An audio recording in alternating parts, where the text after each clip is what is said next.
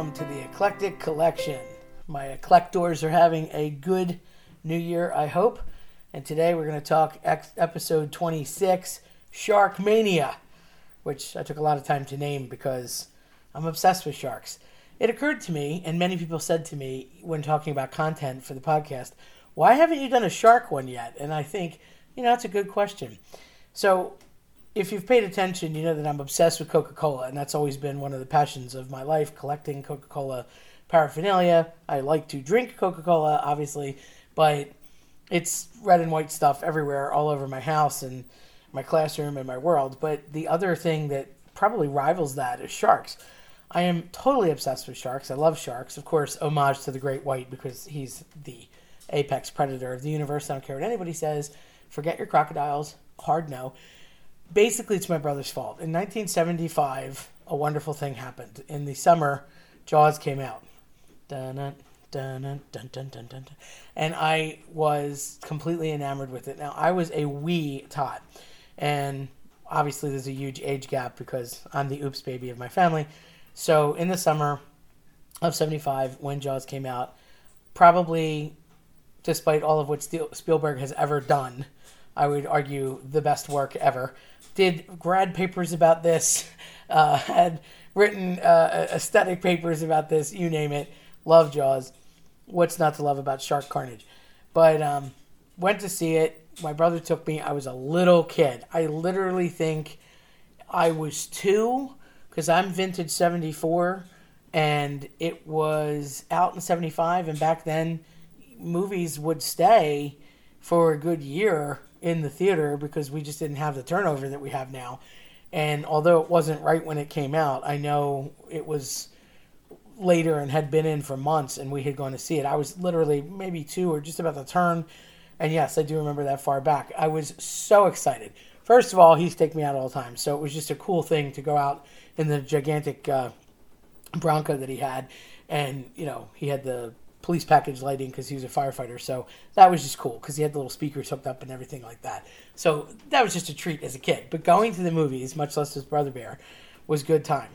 Everybody else watching the Muppets and all, sure, that would come later, but that was just bonus stuff because nothing says I love you from a brother like Shark Carnage when you're a little kid. So I went, loved it, thought it was the coolest movie ever, ran to his truck after it was over because I thought the shark was going to come get me. But at the same token, I like oddly bonded with the shark. I was really upset that the shark dies. Spoiler alert in case you've never seen Jaws, in which case, what's wrong with you? Because, you know, I've watched Jaws at least a thousand times, not kidding, um, and own every possible one. And you should not give up on two, three, and four. I'm not going to lie, they're a little cheesier, but still, you still need to have seen it multiple times. I just can't figure out why they would kill the shark. I was very upset. I actually was rooting for the shark and I was really so depressed. I went home as a little kid and cried because I wanted to see the people get eaten more and the shark live. And in the end, they blew up the shark. And I was really sad. And I'm surrounded by shark stuff and obsessed with it from that. And definitely in a preserve sharks way, which I believe is what Peter Benchley was going for, although some people kind of missed that memo. And just recently, when I went on this mission to clean my basement, which is way too long of a process and problem, I found this old yellow I mean, I always knew where it was. It was probably time to part with it. It was a little yellow shark, looked like a little great white shark sponge. That from that was out at the time that my brother had gotten me as a joke, which was totally incorporated in bath time for years. Um, after he passed on from bath time, somehow, some way, he ended up just uh, uh, getting put on a hook somewhere in the middle of Dust Bunny Central, so you wouldn't want to use him anymore. But he was a very cool um, sponge that looked like a shark. I played with him so much, I accidentally ripped his fin. R.I.P. Shark Sponge. We had to get rid of him just because he was pretty much a biohazard at this point. May or not, may or may not have been responsible for all going on in the world right now. I don't know. Could be. I have to look into that scientifically. But it was disgusting, and we we parted with it. But I did take a picture of it before we parted with it. But that's the kind of stuff that I have floating around. I mean, you can't look anywhere and not see Coca-Cola stuff or shark stuff, and it just kind of led to this lifetime obsession and interest in it. So anything I could read about it or you know purchase that looked like it, even if it was something silly and, and animated looking or a little kid thing or it could be notebooks, it could be folders, plays and puns on shark stuff. And I feel like as much as it was big then, it has become more of a thing and gotten into its own. And you can see that from the movies and the ridiculousness, like Sharknado. I mean, that's just a joke and a half, but they are amusing. Um, the Meg, which was an actual, I'll say, uh, blockbuster budget type of thing, even though it was certainly not as serious as Jaws.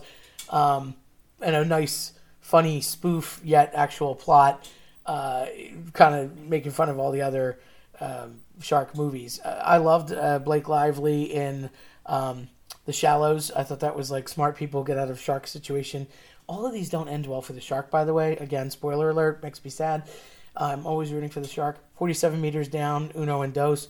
Um, you know, there was a lot of ridiculous things on sci-fi that you can find all the time. But I would find myself, you know, at SeaWorld or going to aquariums or even just the local places and I often would get uh, warned, if not thrown out of the baby shark tank where you could like pet them. They're like two fingers, two fingers. I got my whole hand and arm in the thing, like trying to pick them up along with the uh, stingrays. But uh, they're like, "Excuse me, stop! Two fingers. Only pet them with two fingers." I'm like, "Oh, okay, fine." Um, I mean, I wasn't going to steal them. I promise. It was just, I, I don't know. I feel like people are afraid of them. I love going in the ocean and just the concept of if I see a, a ray or any kind of fin, I do swim toward it. Call me nuts. I don't know. I just feel like I wouldn't get eaten. I feel like they would know that I love him and it would be fine. Call me crazy. Um, even dressed up like a shark for Halloween when I first started teaching. That was rough. It's a very big, heavy gray suit, but it had a fin on the back and everything. It was cute. There's just so much shark paraphernalia and shark crazy people out there now. And I feel like I've always been part of that. So to me, it's almost like, oh, you like the team now because they're winning. And that's not cool because I've been on Team Shark from the beginning, from jump. And now it's just cool or more fun or more noticeable because with more technology, we can track them, etc um, than it was before. Although that's fine if you're new to the shark team, welcome, but you have to be a purist. I do have one of the um, wildlife protected sharks. A friend of mine gave me a shark for uh, my birthday a few years ago, and I thought that was really cool. Um, my next step is probably polar bear, if for nothing else, just to honor Coke.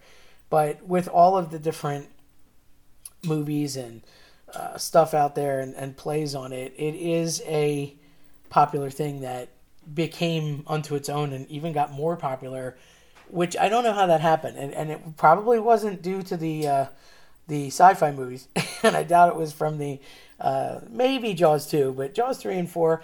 I love three because it plays on SeaWorld, and what more terrifying thing than being in the Spanish galleon under the water when a shark in 3D, poor 3D I might add, but I still love it, pierces the tunnel and everybody's stuck in there and potentially could get eaten. I mean, what's more terrifying than going to SeaWorld for Happy Family Day and possibly getting eaten by a shark? Um, four was a bit, a little bit janky. They kind of went for the uh, revenge thing, but I do admire that they tried to keep all the casts in play for all that time. Uh, Spielberg certainly had nothing to do with anything after the first one, but who knew what he would start? And when I read the novel, I read the novel and then I kind of went back to read more about the backstory of the novel. Peter Benchley I feel bad because he did not want any kind of people to start finning and doing these terrible things to, to hurt sharks, which unfortunately is what came about. He was trying to preserve sharks and basically explained how important they were and integral. And the Meg, I mean, it's a joke, but it's not. I still say there's a couple of them swimming around and uh, we'll never see them. Maybe because they are deep down, like they say, under some curtain of bubbles, or maybe because they don't want to be seen. But think about it. Sharks have the cure to like cancer and Alzheimer's and everything else, and um, we just can't really keep them in captivity or harvest them the way they are. And sometimes I think um, it's weird. I feel like the keys to some things that we need to know on this earth are often locked in a place we can't get to. Um, I, I, see it.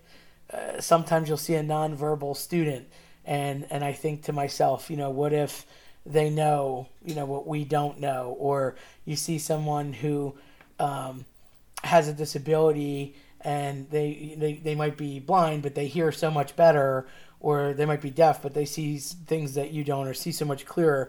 It's it's interesting how senses and differences can focus on certain people, and it has so much to do with not just the mind, but the abilities that go with that. And as much as obviously sharks aren't people, it's still the idea that here's this like awesome apex predator, really not meant to be messed with, but they really don't bother you either, unless you kind of look like a seal.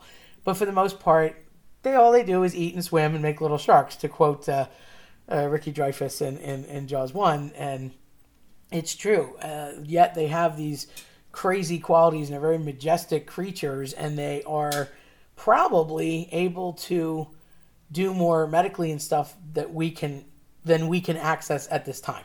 So it's one of those situations where research is key and it's great, but we're just not there yet. So it's it's almost like uh, at some point maybe we'll be able to do that without harming the species in the process. So I don't know. It just makes me think. What do I know? I really like sharks, in case anybody didn't know. So now to all my fans and people who have said to me, "Why don't you talk about sharks?" I'm like, "Oh yeah, I guess I should do that." And for the record, there's a lot of really good shark stuff out there. Whether you want to read Peter Benchley's original novel, um, and then there's one, I have to find the name of it, but there was a book that was written about what begat Jaws, and it was from the Jersey Shore uh, shark attacks in the early 1900s.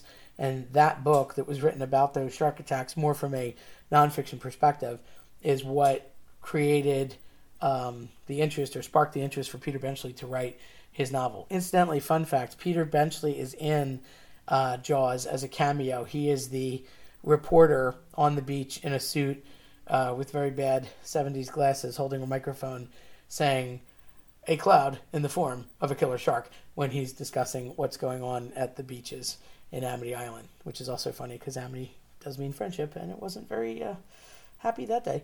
Um, they did film in New England, and uh, that's like unrealistic that a shark of that magnitude would be in cold waters like that. But it was where they could get the license to film and look like water was all around them because they were on an island. So you can find these and all these other shark fun facts in the uh, 25th or the 30th uh, edition of any of the DVDs afterwards. And there's even like quizzes and things that you can take. Pretty fun. Um, something I wanted to let all of my eclectors know, which if you haven't become an eclector yet, you should certainly sign up, subscribe, and hang out with us. Um, our goal is to try and go from every other week to every week now. That would be nice. And uh, generally speaking, uh, everybody that's out there, if you didn't hear already, or maybe you listen out of sequence, I put up a YouTube channel called Mysterious Morsels, and it's all these crazy things and fun, macabre, occult, and bizarre and folklorish and superstitious stuff that I like to talk about and seem to get myself into or read about and have studied. So if you're interested or bored or just like clicking on YouTube stuff, we have some regular videos up and we have some shorts up under Mysterious Morsels. Uh, so go take a look at them. And that would be much appreciated because uh, I think you'll enjoy that content if you enjoy this content. So, speaking of that, if you like what you heard today, then check us out at eclecticcollectionpodcast.com or on your preferred platform. I'm Sergio Tenaglia. Thanks for listening.